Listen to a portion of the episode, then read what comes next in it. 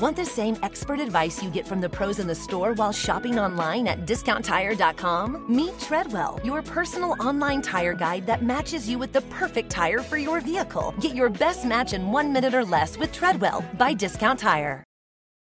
Sometimes it takes a different approach to help you unlock your true potential. With Capella University's game changing FlexPath learning format, you gain relevant skills you can apply to your career right away. Earn your degree from an accredited university and be confident in the quality of your education. Imagine your future differently at capella.edu. Capella University is accredited by the Higher Learning Commission. Learn more at capella.edu/accreditation.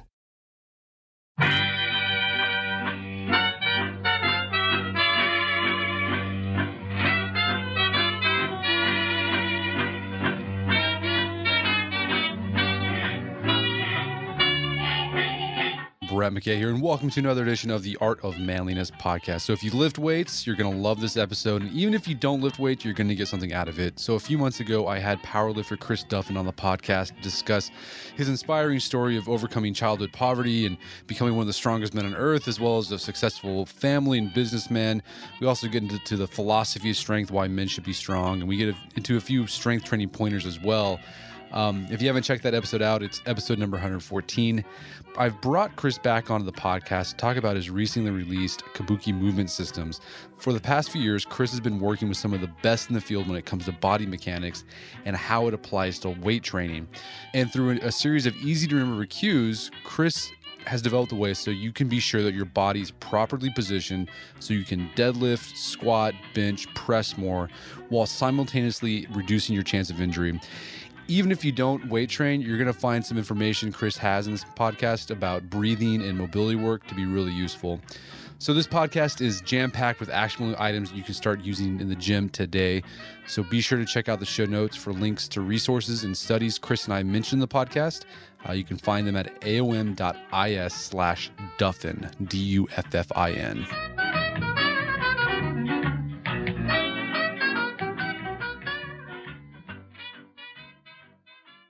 Chris Duffin, welcome back to the show. Glad to be back. Thanks for having me. All right, so yeah, last time we were here, we talked a bit about uh, your life and uh, lifting in general and strength training. Um, but today, I want to have you back on the show to discuss uh, a new project and a new phase in your strength training. I don't want to say career, but just yeah, we'll say we'll say career. Um, for the past year or so, you've been putting out a lot of content, and a lot of focus about body movement and body mechanics and how it applies to lifting. And I mean, you, you get like really specific with this stuff, right? Like how the hip, where the hip is, how you should place your knees, uh, how you breathe, etc. I'm curious, why did you start looking at lifting in this very meticulous way? Because I think most people they just approach lifting. Okay, there's how you do a squat. I get under the bar and I squat. That's it. Yeah, I mean it's it's just kind of my nature in general. So you look at anything I've done, like you know, I started building the you know some my own set of axles, and I designed them from scratch, and I built central tire inflation, and you know all sorts of you know the the steering design, everything. I just really get into all the technical aspects, but also understanding the whole functionality and how it fits together. And a number of years ago, um, I'd always been very technical with how my lifts looked but I started to get some injuries, and they weren't related injuries, but it was it was just over this couple year period. I had this string of injuries, and I'm like, there has to be something to this, and everybody that I talked to was like, "Oh no, you just got to treat this one thing, and let's let's move on to the next." And so I started, you know, reaching out to a lot of different people until I finally found, you know, a methodology that that connected with me and started having an impact. And this was with uh, some developmental kinesiology um, uh, out of uh, what's called the Prague School of Medicine. So it's uh, really big in the, the rehab and sports world. And uh, so just over time, you know, maybe from my, my business background and, you know, stuff, I, I, I'm not sure how, but I ended up basically connecting with, with some of the best people in the world teaching it in the U.S. The instructors from Prague, um, you know, being able to call people like uh, Dr. Stuart McGill a friend from that from from the uh, the spine mechanics side. Um, I've been, I've been able to develop this relationship where I've got all these resources that are basically the people writing the books, doing the research on how this stuff works. But the problem is, nobody is applying it to pure strength sports. How are we doing this? You know, like in the world we live in, we go into the gym and we lift heavy weights, or, you know, we, you know, you're out in the field picking up a wheelbarrow, or, you know, like, you know, big manly stuff. You know, we pick up heavy things. That's what we do, right? And, uh, and you know it's it's a lot of it was all these remedial patterns that they're dealing with for you know somebody coming back from an injury or an elderly population that sort of stuff. But with the relationships i was able to develop i was able to have basically open conversation back and forth in being able to figure this out. And so just you know how my brain works and stuff i, I could grasp the, uh, the the core principles of what's going on and then actually take that to what we're doing in basic loaded movement patterns and figure out the cueing strategy, what we should be happening to make the body function the way it should. So, like I said earlier, my lifts looked technically perfect, but my body wasn't doing what it needed to be doing. Right. So okay. So okay. So so it became a, a focus on because you can make things fall. You know, like people are squatting that you always hear knees out, knees out. Well, knees out happen if the right thing is happening. So if you're doing the right thing with the core and the right thing with your feet, your your your legs and knees, everything's going to be in the right position. Everything's going to be firing correctly. You're going to be optimizing your power transfer. You're going to be reducing risk for injury. But if you just put your knees out, you don't get all those benefits. You don't have the muscle engaged. You haven't reduced the risk for injury. Uh, you haven't done those things. So it's it's just kind of a, a shift in focus from making the body function the way it's supposed to, and then developing an eye and see, being able to see minute little things in the body so that you can actually do the assessment. So this is one of my my like I said, I, I, I work with a lot of these you know high end rehab folks that develop a lot of this material. But my frustration sometimes is, you know, it's like, oh, well, we need to analyze, you know, squat mechanics and shoulder mobility. So we got to do an overhead press and we got to check the glute firing. So we got to do a, uh, or an overhead squat. And well, we got to check glute firing. So we've got to do a single leg uh, glute bridge. You know, seven different tests we'll run through to figure it out. And I'm like, well, they were just squatting and I saw it all and I can fix it right now because I know how to cue it. So we never have to actually move backwards, which is really, really, really powerful. I mean, it sounds it, it is incredibly simple. It sounds simple, but you you think about it, if you go into the gym, you're going there for a reason, right? To get stronger or lose weight. And you don't want to spend a, a month or two doing body weight movements to getting things moving right before you can actually start working your plan. Right. so so that's uh, I, I, guess that's the fundamentals behind you know the Kabuki movement systems. We do do some of the remedial work with the uh, the KMS. You've been on the website, uh, Brett, so you've seen a lot of that. Um, but it's more of like homework or reinforcing postural cues, or like I said, you know, the, the homework piece for sending somebody let's fix it in the squat but here's some things that you can do on the side to continue to re-ingrain those patterns. So that's the that's the fundamentals of the the kms it's always move forward man. Always yeah, move forward. I love that. So this not only like focusing about or getting really specific about body movement or body mechanics isn't just going to prevent injuries it's also going to help you i mean is this going to make you have a stronger lift as well? Absolutely. Absolutely. Um, so you know we it's not uncommon for me to see somebody that hasn't implemented these principles before to implement them and in their first workout hit like a 10% pr we're talking going from like a 400 pound squat to a 440 pound squat. That's huge. that's a big jump yeah. Yeah because what what we're doing and i don't know if i covered in the, this in the last uh, the last interview sequence but um, the body has some protective measures. So if you're at basically risk for injury. So if you've got a, either two things, either a destabilized joint or a non um, or, or, or the core isn't engaged properly, uh, what we call uh, core, but a proper intra-abdominal pressure isn't created. If you don't have either of those things, the body detunes. It detunes itself. so that you reduce your risk for injury. So if you turn off those systems all of a sudden, basically it means you're you're you're not training to the maximal effect. If you if you could have been squatting 440 and you were working with 400, you, you weren't taking advantage of the full full effect. So think compile that over five years and think what that's going to do to your training if you're actually using heavier training loads. It's the same principle. This is why uh, like the training on the Bosu ball stuff is uh, non-effective. As soon as you get on a Bosu ball, the body deregulates. So it doesn't matter. Everybody thinks they're working their core and balance stability, all that stuff, but they're using 10 pound dumbbells and getting no training effect from it.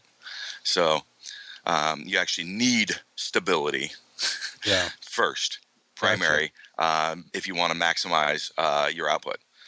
And I, I imagine this it's got to be it's uh, it's a big mind shift I think for a lot of strength training athletes to be mindful of their body in this way, right? Like being aware of like what your pelvis is doing or what your back is. I mean, that's like I've I've done that, and it's really hard uh, to wrap your mind around, like to get that kinetic mind connection going on. It, it, it is, but that's that's part of two of the KMS principles. Because if you go online, you'll find like here's the hundred things you're supposed to focus on on the squat, and you can't do that. How no. the heck am I supposed to do that? I got 400 pounds so, on my back right so, now. So I, I try to never have more than five cues. So five things that you can repeat through your head over and over and go boom. So it's it's it's trying to refine it down to the and the it, it's really hard to develop a squat with five cues. It took me a long time, and they're very simple. And once you go, through, why did it take you so long to figure that out?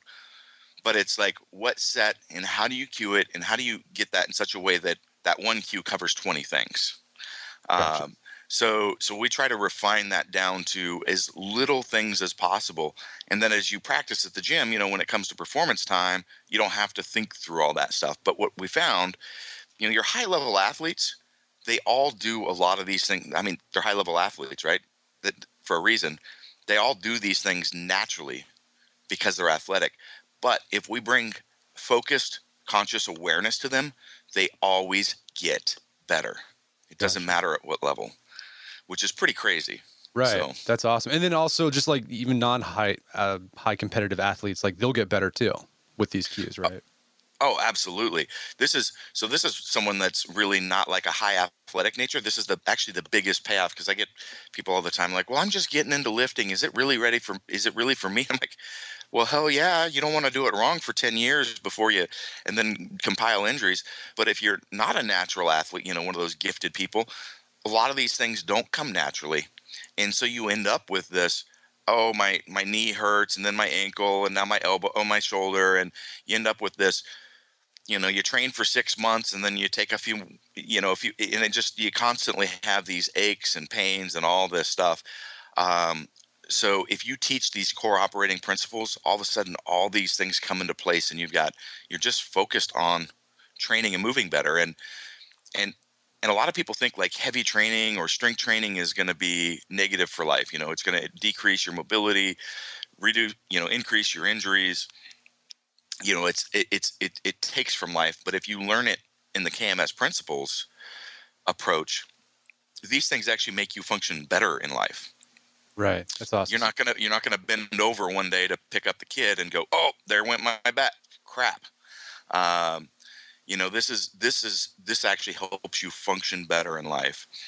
I love that. So and it's that, all it's all about making like being more efficient with your body it sounds like.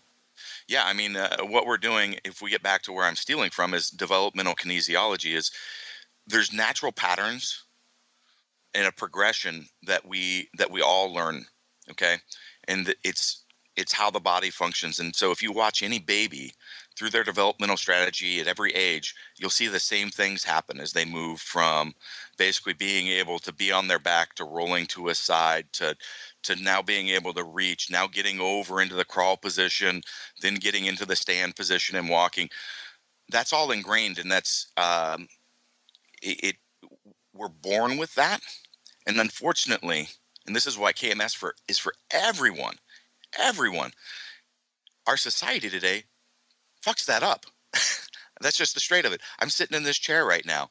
We we, we break down the squat and we learn how to sit. You know, um, we sit with our high technology devices. You know, we're working on our computers, doing our texting, uh, where our shoulders are pulled forward. We've got heightened stress levels um, that you know change our breathing patterns, and this is a big one. So it doesn't matter. You know, sitting in traffic. You know, the the, the boss yelling at you. The even even like all this technology raises and changes there's tons of studies that do that changes your breathing patterns as soon as the breathing patterns get broken this is where a lot of this stuff starts going wrong because if you look it sounds it sounds oh it's just breathing it's breathing you know trying to explain that to a layman and the importance of it is really hard a lot of your athletes really get it but the breathing is so fundamental because you look at a look at a skeleton okay? And look at the mass of the structure in there and you'll see like all this componentry around the shoulders the hips all this massive stuff. And then you'll see right in the middle there's a big gap. There's a big gap there's nothing just a few little spinal segments running between and that is where all the breathing comes from but think about it. All your force transfer goes through that area. Anytime you're throwing running picking your your you know your feet are grounded to the floor and you're transferring power through an extremity such as the arm or through the shoulder. All of that is connected through this area. And so the breathing doesn't do that. But if the breathing patterns break the methodology for how that structure creates rigidity and transfers power starts working improperly well, let's talk about that because that's uh, you know whenever people start uh, lifting, uh, they they probably read somewhere online or in a book like there's a certain way you're supposed to breathe, right? And like the most common one I've heard is like you know before you uh, you like you inhale on the way down and then you exhale on the way out. That's like the most common thing. Is that true, or is there like how do you how should we breathe for optimal lifting so we can have that force tran- that efficient force transfer? It it depend it depends. Okay. So there is no fixed hour answer because during force transfer, the breathing actually isn't important.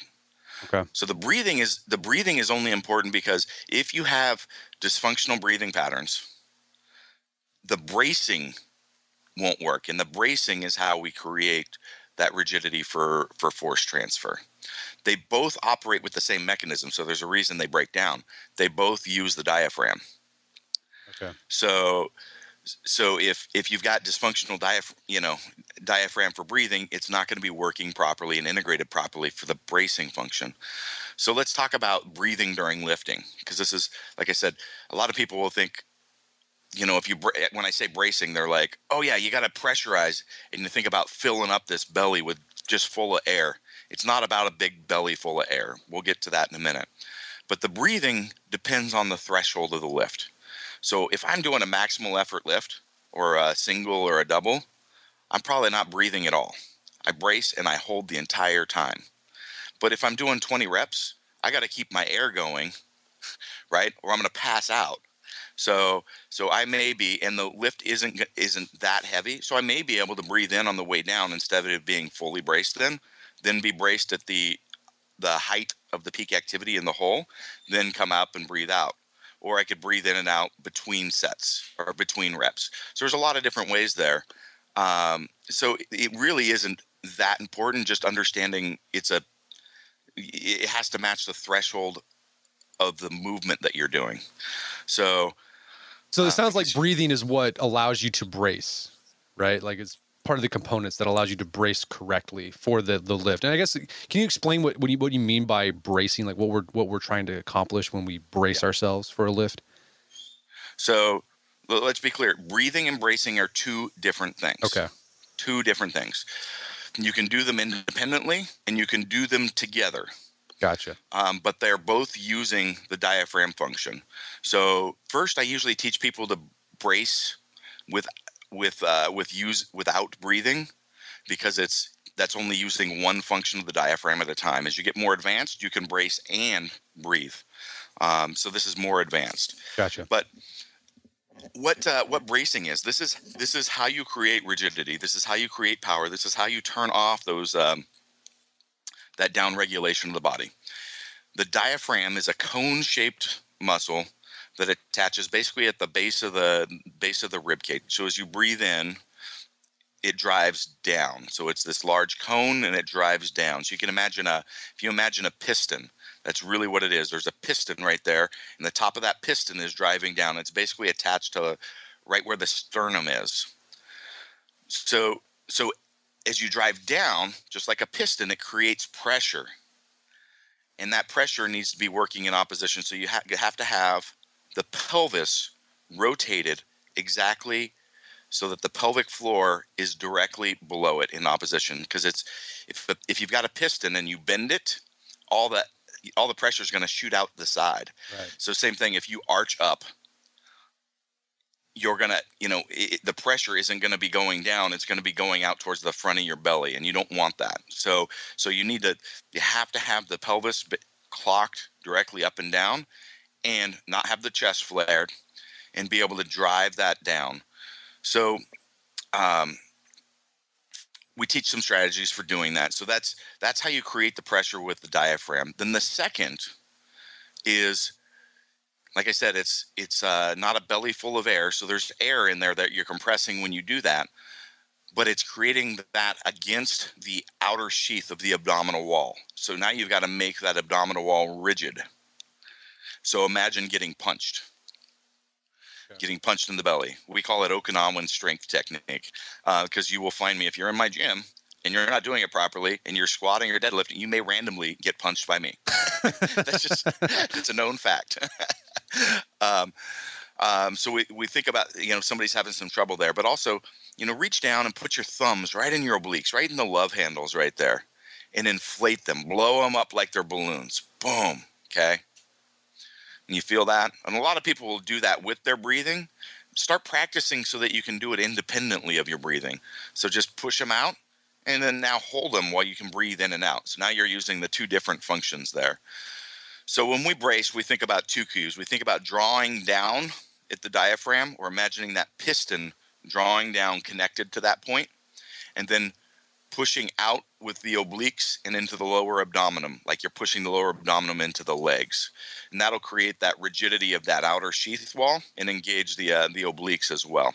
So that is a braced core. Right. Now you basically what you're doing is you're you're turning your your core into like a steel rod, right? Is that what you're exactly Okay. exactly you want to think about it is your your whole upper torso is like being a culvert or a telephone pole stacked on top of your hips. So once you do this, it can't really bend anymore. Everybody with back problems, oh, I got to build up my erectors. I got to build up my erectors. Well, your erectors, you know, flex and extend the back, but they actually don't create. This is what creates the stability under load.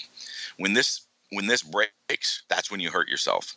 So so once you've got that locked in, you can bend forward, you can bend back, but it never, you never, just like a telephone pole, it's not going to bend if it's stacked on top of your hips. If you try to move it, it'll snap. So um, the other is, so we take it a step further. A lot of people don't realize the lats are also a spinal stabilizer, and this is how we get the shoulders. So if we're doing anything, let's say pressing, squatting, anything where the power transfers through the core, we want to engage the lats as well. And basically, imagine uh, we call it scapular um, depression, where you're pulling the shoulders down, pulling them away from the ears.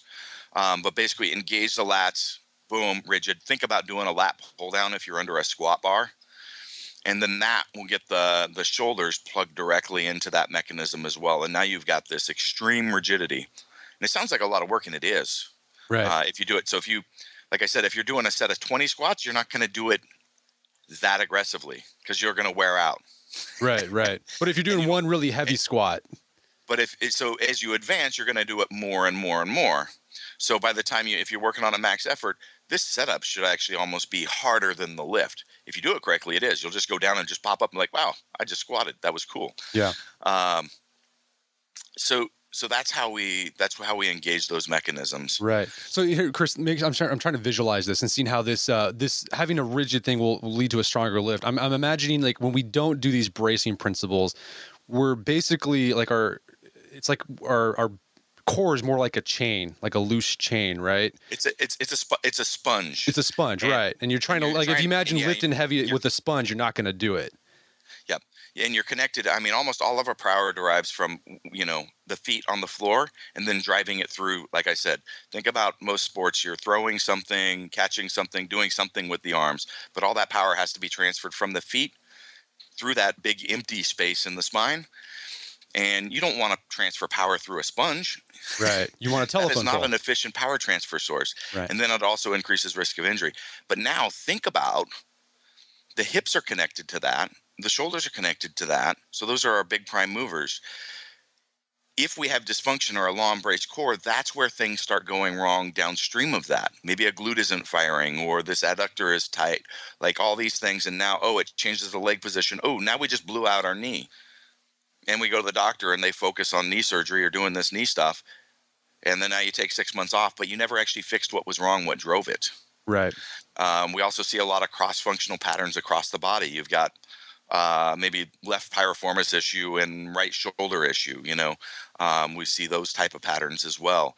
Um, but a lot of these, you've got to chase up the chain, and this is where where my string of injuries that seemed unrelated now all made sense. It's like, right. oh, now I've got you know, I've got this crossbody string of elbow, shoulder, you know, hip, you know, so on, uh, and start fixing that stuff, and all of a sudden, all those things just disappear and they go away. I mean, it's crazy because we'll put these principles in place with somebody that's like, I haven't been able to squat for six months because of knee problem, back problem, whatever. We're like, let's work through this stuff. Boom. All of a sudden, they're like, wow, I'm squatting, I'm moving good weight, and I'm just, the pain is just gone because right. we're shutting those systems down. And that's really freaking amazing. And, and, and think about it. I mean, even we we talk about let's say that elderly population or something that we're saying the remedial you know the clinicians that i work with. So so i speak on this stuff a lot of times um, to colleges uh, some of my materials in phd level courses. That's usually when i'm speaking at colleges as to uh, uh, dc students and db uh, uh, physical therapy students. Uh, a lot of these people attend my seminars and stuff too. So um, but the people the clinicians that i work with if they get somebody with a back problem in their clinic, it doesn't matter who it could be a 60 year old woman. You know what? One of the first things they usually do now. What's that? Teach them to deadlift. Wow. Session one. I guess have, the, the common knowledge would be like, no, don't do that. They, they, they come in, they can't even bend over to you know you know tie their you know tie their shoe. They're just in extreme pain. We'll work through these methods, bring the pain down, and teach them how to deadlift a 35 pound kettlebell off the floor. And you know what? Oftentimes you'll have somebody in tears, not from pain, but from joy because they couldn't pick up their grandkid or their kid or you know this you know some other life thing um, and that's where like I said I'm you can tell in this conversation Brett I'm I'm really passionate about this stuff yeah because it it truly is fixing something that is wrong with people in the world today. And so many people have lost connection with the fact that we are physical beings and you need to be physically active to be to be both um, mentally emotionally and spiritually a well person. So it's not just physical health. It affects all those. And the people that figure that out and you take that away from them it it messes with them Wedding season is coming up, and if you are preparing for the big day, I know wedding planning can be really intimidating, but finding the perfect suit shouldn't be. Indochino makes it easy to get a fully customizable suit right from your home. Don't just wear any suit on your big day, wear a custom made to measure suit. Suits start at just $499, which is about the same price you'd pay for an off the rack suit at a department store. And they've also got custom made to measure shirts starting at just $89. So I've talked about my Indochino suit on the podcast before. They've been a long time podcast sponsor. It's navy blue. The measuring process was super easy. They got these video guides you follow. You'll need another set of hands to help you out with that. But the really fun part is customizing it. Got to customize how I wanted the lapels on the jacket, the pockets, the lining. I went no pleats on the pants on this suit. A lot of fun. And then in a few weeks, you have a made to measure custom suit sent directly to your door. When planning your wedding, get a suit as unique as you with Indochino. Go to Indochino.com and use code manliness to get 10% off any purchase of $399 or more. That's I N D O C H I N O.com, promo code manliness. All right, if you have a family, then you need to get term life insurance to protect them. It's one of the smartest financial decisions you can make, and the start of the new year is the perfect time to get it done so you can focus on whatever else the year has in store for you. Fabric by Gerber Life was designed by parents for parents to help you get a high quality, surprisingly affordable term life insurance policy in less than 10 minutes. Fabric has flexible policies that fit your family and your budget, with quality policies like a million dollars in coverage for less than a dollar a day. There's no risk to apply, they have a 30 day money back guarantee, and you can cancel at any time. I remember when I was a new dad, I had a lot of thoughts going through my head. One of them was, how can I take care of my family when I'm gone if something happens to me? Well, so one of the first things I did, I got term life insurance, one of the best decisions I made. Join the thousands of parents who trust Fabric to protect their family. Apply today in just minutes at meetfabric.com slash manliness. That's meetfabric.com slash manliness. M-E-E-T fabric.com slash manliness. Policies issued by Western Southern Life Assurance Company, not available in certain states. Prices subject to underwriting and health questions. Daylight saving time is starting up again. The goal of this is to give us more daylight from March through November. By setting our clocks forward, it may feel like there are more hours in the day, but if you're hiring, it doesn't necessarily help you find qualified candidates for your roles any sooner. There is only one way to do that ZipRecruiter. And right now you can try it for free at ziprecruiter.com slash manliness. ZipRecruiter works around the clock to help you find qualified candidates. Once you post your job on ZipRecruiter, they send it to 100 plus job sites so you can reach more of the right people. ZipRecruiter smart technology also quickly scans thousands of resumes to identify people whose skills and experience match your job. Spring forward with a new hiring partner, ZipRecruiter, and find top talent sooner. See why four out of five employers who post a job on ZipRecruiter get a quality candidate within the first day. Just go to this exclusive web address to try ZipRecruiter for free. ZipRecruiter.com slash manliness. Once again, that's ziprecruiter.com slash manliness. ZipRecruiter, the smartest way to hire. Picture that thing you've always wanted to learn. All right, you got that in your head? Now picture learning it from the person who's literally the best at it in the world. That's what you get with Masterclass. This year, learn from the best to become your best with Masterclass. Masterclass offers over 180 world class instructors, and many of these instructors are former AOM podcast guests. You can learn negotiation from Chris Voss, leadership skills from Jocko Willink, how to master your habits with James Clear. Plus, every new membership comes with a 30 day money back guarantee, so there's no risk. So recently I went through the masterclass on negotiation with Chris Voss. A lot of useful information in there. Talked about the value of no in a negotiation, how to use your body language and speech patterns to get your best out of a negotiation. Very well done. I really enjoyed it and got a lot out of it. Right now, listeners of our podcast can get an additional 15% off an annual membership at masterclass.com slash AOM. Get 15% off right now at masterclass.com slash AOM. Masterclass.com slash AOM. Check out the masterclass on negotiation with Chris Voss. Right. It sounds like this stuff's really important uh, for a lifter as they get older. Like even me, like I'm 33 and already like I'm like I realize I can't do the same thing that I did when I was 20 or 18. Yep, you're right on the cusp now of that. Uh, this is right about the time I started figuring all that, uh, heading down this path myself. um, and I see this all the time. You know, I, I own a gym, I work with athletes all the time.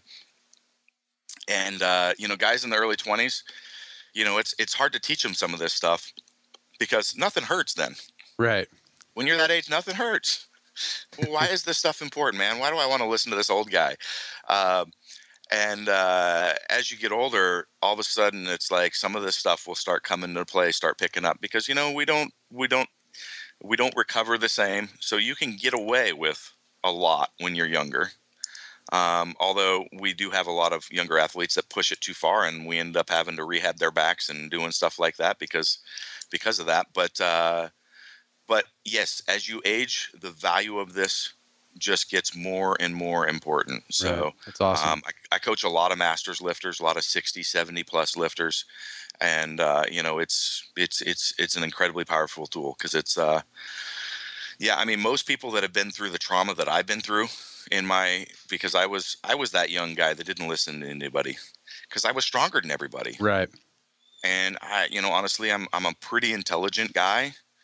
Um, so usually I felt, you know, I was, you know, felt I was, you know, the, the smartest guy in the room type thing, you know, all that ego of, you know, there. So I didn't, I didn't listen. Why would I listen? I'm stronger. I'm smarter, you know, whatever. And uh, so I ended up with, I've had ma- tons of major surgeries, all sorts of trauma.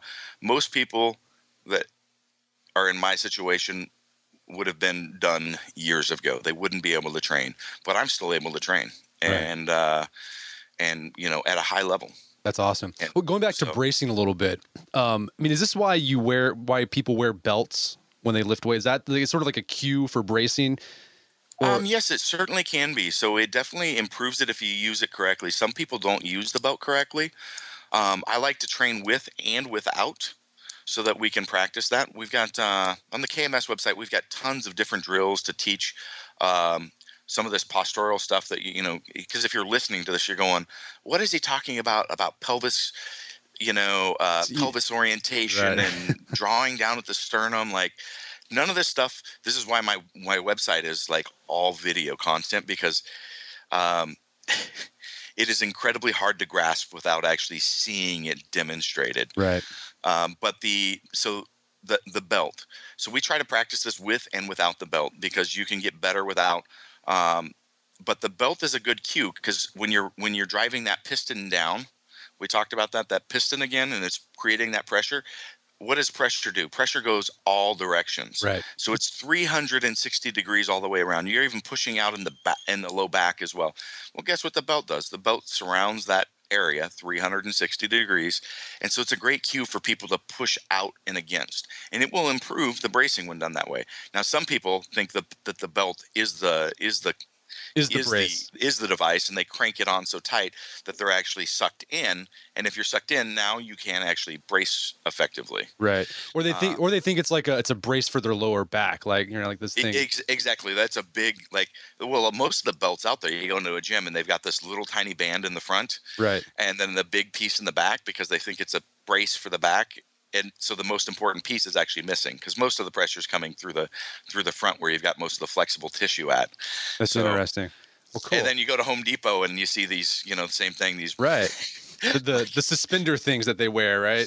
Yep. Yep. Exactly. Right. So they need they, those guys at Home Depot need to learn how to brace when yeah. they, they lift. Well, actually, it's I think it's pretty well proven at this point that you know wearing those devices during the workout actually increases your risk of injury because you know they keep doing it, right? It's like because they're gonna now they're gonna go home and do something and they're not used you know they haven't been practicing you know what they Right. need to do they've been relying on that and uh but i guess that doesn't increase the risk for insurance for the you know the company because it's not an on-the-job injury That's anymore, right, That's right. Not my problem. Not my problem. Um, so we've talked about breathing. We've talked about bracing. Another concept you talk or an element of the uh, Kabuki movement system is this thing you call rooting. Uh, yes Can you explain that? Because like it's it's a term I never really saw. I've seen in the I haven't seen that in like other strength training literature. Yeah, so um, we've been focused on rooting for about five years or so, and uh, you're you'll start seeing you start seeing other strength coaches talking about it now. Um, but it's basically, you know, if you reach out and grab something with your hand, there's a lot of engagement and stuff that happens. Um, the same thing with our feet. Unfortunately, we lose a lot of connection with our feet because we're walking around in shoes all day today. But um, how you actually apply and grab with the with the with the foot to the ground actually turns on a lot of things that need and uh, so our, our basic rooting strategy and the one i have posted publicly is our tri-point strategy. And this is the stuff that you you'll probably start hearing other strength coaches talking about. And i'll talk about the more advanced stuff that we're doing now that's on the kms site. Um, but you imagine like uh, three points of contact one below the big toe uh, one below basically not at the big uh, the base of the big toe where it's connected to the foot. Same thing from the pinky toe and then the under the heel. And if you stand and you imagine grabbing the ground with those three points like they're eagle talons and twisting it up you'll feel your glutes fire up So I'm doing it. I'm doing it right now, and I'm I'm feeling that. Yeah. now, now our advanced technique goes way beyond that because that's really hard to focus on. How do I do that while I squat or while I deadlift, and it kind of falls apart a little bit. Um, so we've got a methodology um, stolen from a bunch of different areas. I think it was actually originally uh, out of ballet, but uh, like I said, you know, that's uh, If it works, it works, man. You gotta you I, gotta I use steal it. all I steal all over. We've we've had it in place uh, probably for about nine months or a year. We've been using it here uh, and using it. Uh, it is incredibly effective, and it takes it to a whole nother level. Um, and uh, I can't really describe it via verbiage, Right. but uh, you can sign up on the KMS website, and when you do it, you'll just feel everything in your hips and legs just fire up and achieve perfect control of the, the leg position.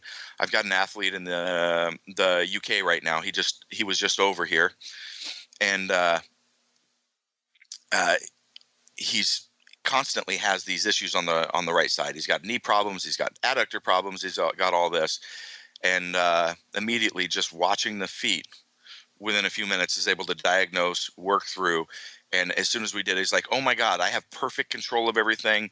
That feels so different. Like it's it's an incredible, incredible tool."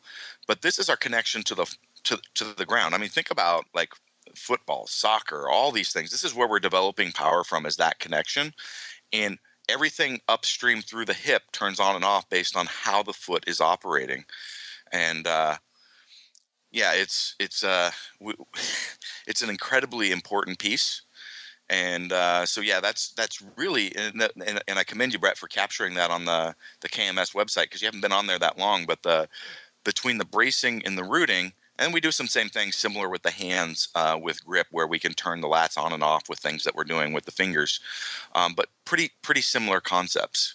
And uh, yeah, that's uh, that's where you're where you're grounded and connected to a, the power from. Right. So, so it sounds like the rooting is like it's how you take that telephone pole you've created embracing and like plant it into the ground. Right. So it's not yeah. wobbly. Yep.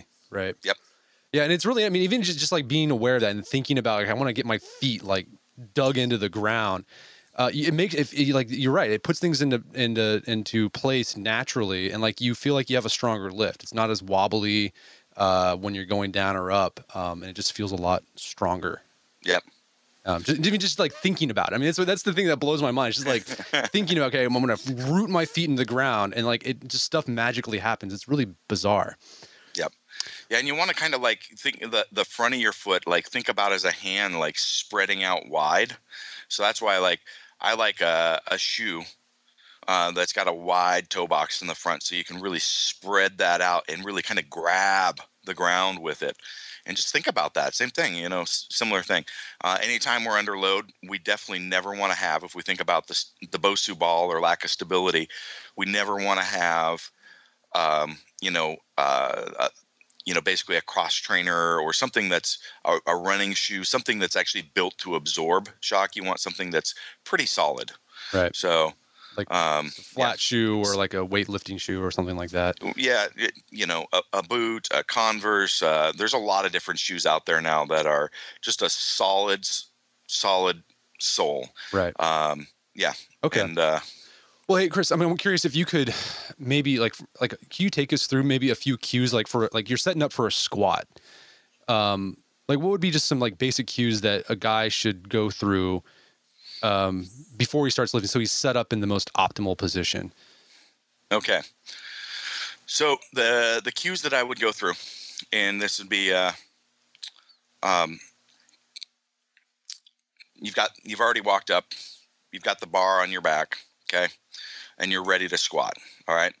So cue number one is going to be draw down at the sternum. Boom. Okay. Then inflate the obliques Choop. Okay.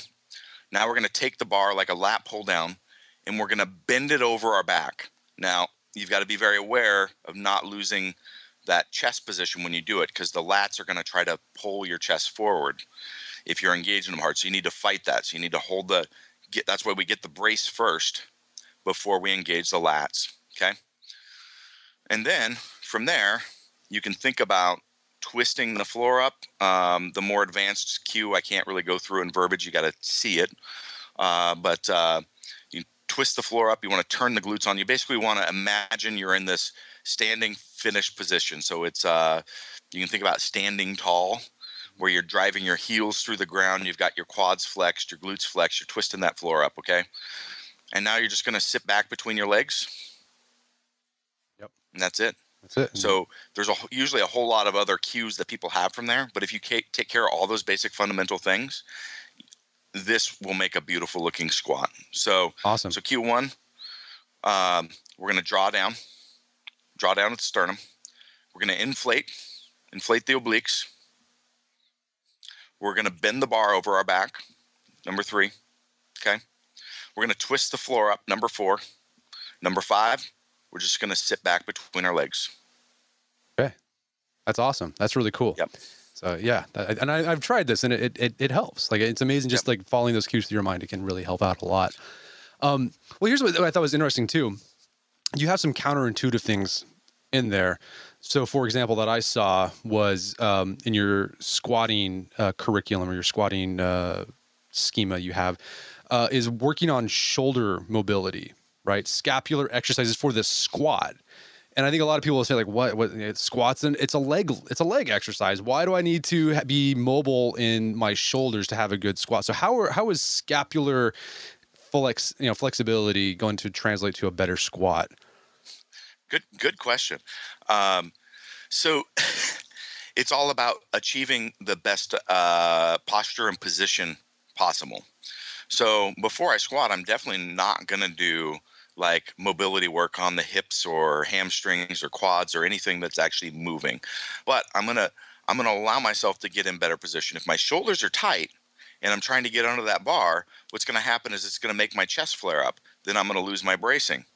Okay? So it's all about what's allowing me to get in the best position or I may have my elbows behind me. So if my elbows are winging as we call it, they're they're st- sticking out behind me and driving forward, uh, I'm not going to be able to draw down on that bar and engage the lats. So the mobility work is all about allowing us to get in position to maximize the cueing strategy for the performance of the lift. So yeah, shoulder mobility work before squatting is is uh, tremendous in being able to do that. Unless you're, uh, you know, if you're a hypermobile person, then you probably don't have a whole lot to worry about there. Um, but uh, yeah, that's uh, that's that's the concept. There is basically allowing us to be able to get into those positions so that we can maximize the performance. And I imagine that's that the shoulder mobility for squat is an issue for a lot of men who work at a computer all day and they're hunched over. Like that's a problem for me. Like, so for example, I like every morning, like before I even get under the bar, like I know you have the the I, I use like the Hindu clubs, you know, spear mace thing. Yep. And like you know, swing that around. I know you have a, a device that that you've built. I forgot the shoulder rock. The shoulder rock. You yeah. need to if you're using the. How long's your Indian club, by the way? It's pretty long. I mean, it's like I don't know, like four feet or three feet long. Okay. If it's three feet, you get back to me. I'm going to get you a shoulder rock. Almost everyone on the market is designed incorrectly. Okay. It needs to be close to four feet because the weight needs to swing right directly behind your uh, behind your knee. Almost everyone that I've ever seen is designed incorrectly based on the classical use of it, and actually, it's well clinical use now um, since we're we're talking about the shoulder rock. Right. Um, but uh, anyway, sorry to get off on no, no, yeah, that's awesome because like it, it I mean, it's just because I have a problem if I don't do that, like getting under the bar, like it hurts, like because like my shoulder because I'm I'm hunched over all day, and so like it's just like my, now my like, and it affects not only my shoulder mobility, but like my chest is like super inflexible as well, and so I have to open all that up before I can even get under the bar. Exactly, and so if you don't lo- do that, then you lose like all that bracing position, and now next thing you know, you're squatting and you don't have that core and all of a sudden you're you bend over now you're lifting with uh, loaded flexion boom you blow a disc um, you know it, it, that's just that's just the train of things that that can happen when we don't do that. So um, and let alone let's take out the injury risk you're just not going to be able to lift as much because you're not able to engage that stuff the way that you want to. Right. I always have to, to remember some people just go oh yeah yeah i'm not going to hurt myself. So i always have to sell on the uh, you know you're going to lift more. Right right right yeah okay yeah then yes i will do that um, so yeah, I mean, a lot. So a lot of this stuff is about improving lifts, but then you also have these um, uh, exercises, like little small mobility drills, uh, that can help different lifts. Um, I'm curious that it's for like rehab, prehab type things. Um, so when should someone do this stuff right we're talking i mean I, you have like the shoulder rock and doing some like mo- shoulder mobility you have some drills on there too um, do you do this before you work before your training session do you do them on rest days like when should you incorporate this sort of mobility work so one of the things um, one of the things that uh, I really want to clarify is the difference between stability work and mobility work. Okay. So um, a lot of people don't understand because they think, oh, if you strength train, you got to ha- balance it and do your mobility work. So anytime you have a joint that's getting tight, understand that there is something wrong with your movement. Some your body is creating a protective measure and tightening up that joint to reduce your risk of injury. So if you have to do mobility work, you are doing triage work. You need to figure out what is wrong with the movement okay. and what is driving that to happen. So so actually, most of the work I've got a few mobility drills, but I try not to focus on mo- mobility work on the KMS website because there's so much content out there on mobility work. It's really you hot look right it up now. in Google. Super you hot. Can, you can get on Kelly Starrett's site. You can do. There's tons of stuff on mobility work out there. So a lot of our stuff is really about bringing postural awareness firing patterns and stability. So this is something that everybody doesn't discuss in the mobility world. You have to have the joint stabilized before you start working mobility. So um, that said, uh, we try not to overdo it. So we never want anybody doing about more than 10 or 15 minutes worth of prep work.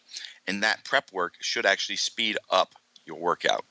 So um, if we're doing mobility work, if you've got to do the triage work, um, like I said, and it's not like I said, we may do shoulder mobility work, so a, a quick few drills before squatting. But if your hips, you know, are having issues and you're working on hip mobility for your squatting, you would do that maybe the day before or at the end of the other workout. So you do it on off days.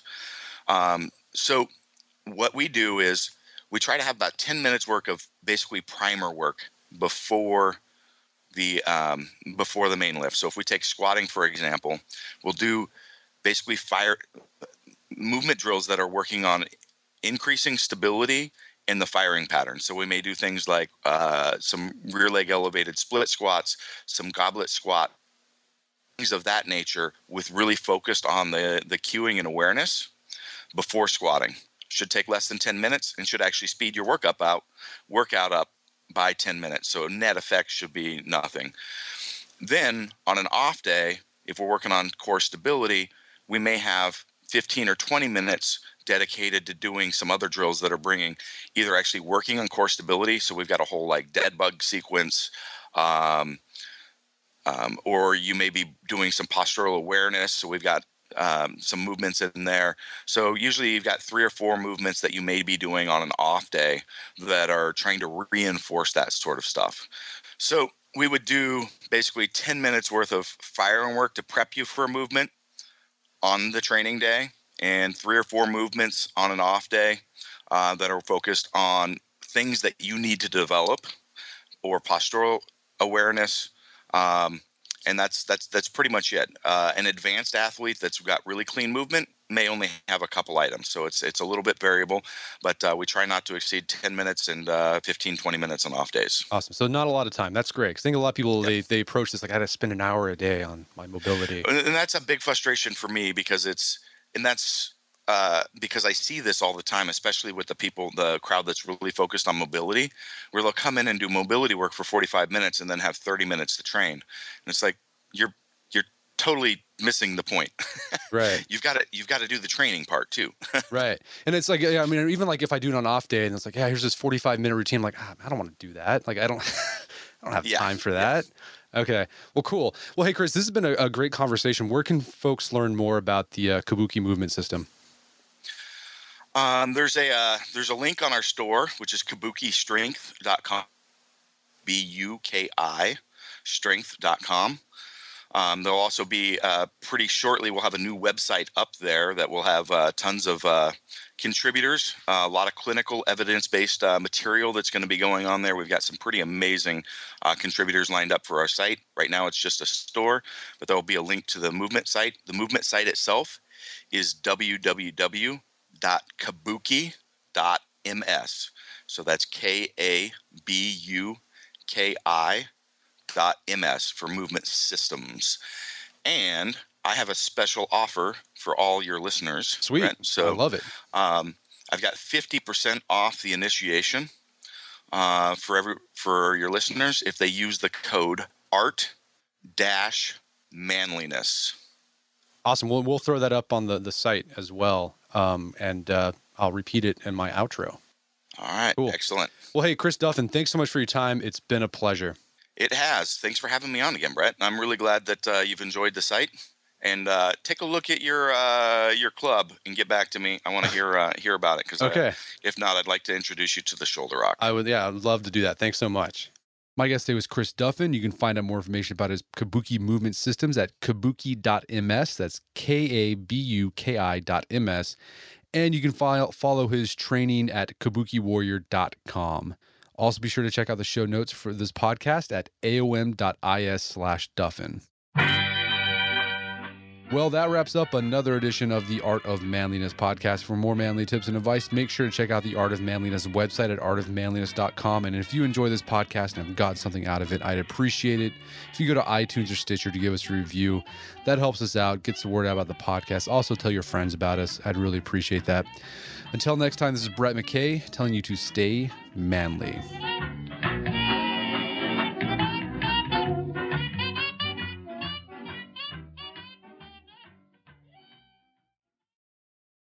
Luxury is meant to be livable. Discover the new leather collection at Ashley with premium quality leather sofas, recliners, and more, all built to last. No matter how many spills, scuffs, or pet related mishaps come its way, the leather collection at Ashley is made with the durability you need for the whole family. Shop the new leather collection at Ashley and find chairs starting at $499.99 and sofas at $599.99.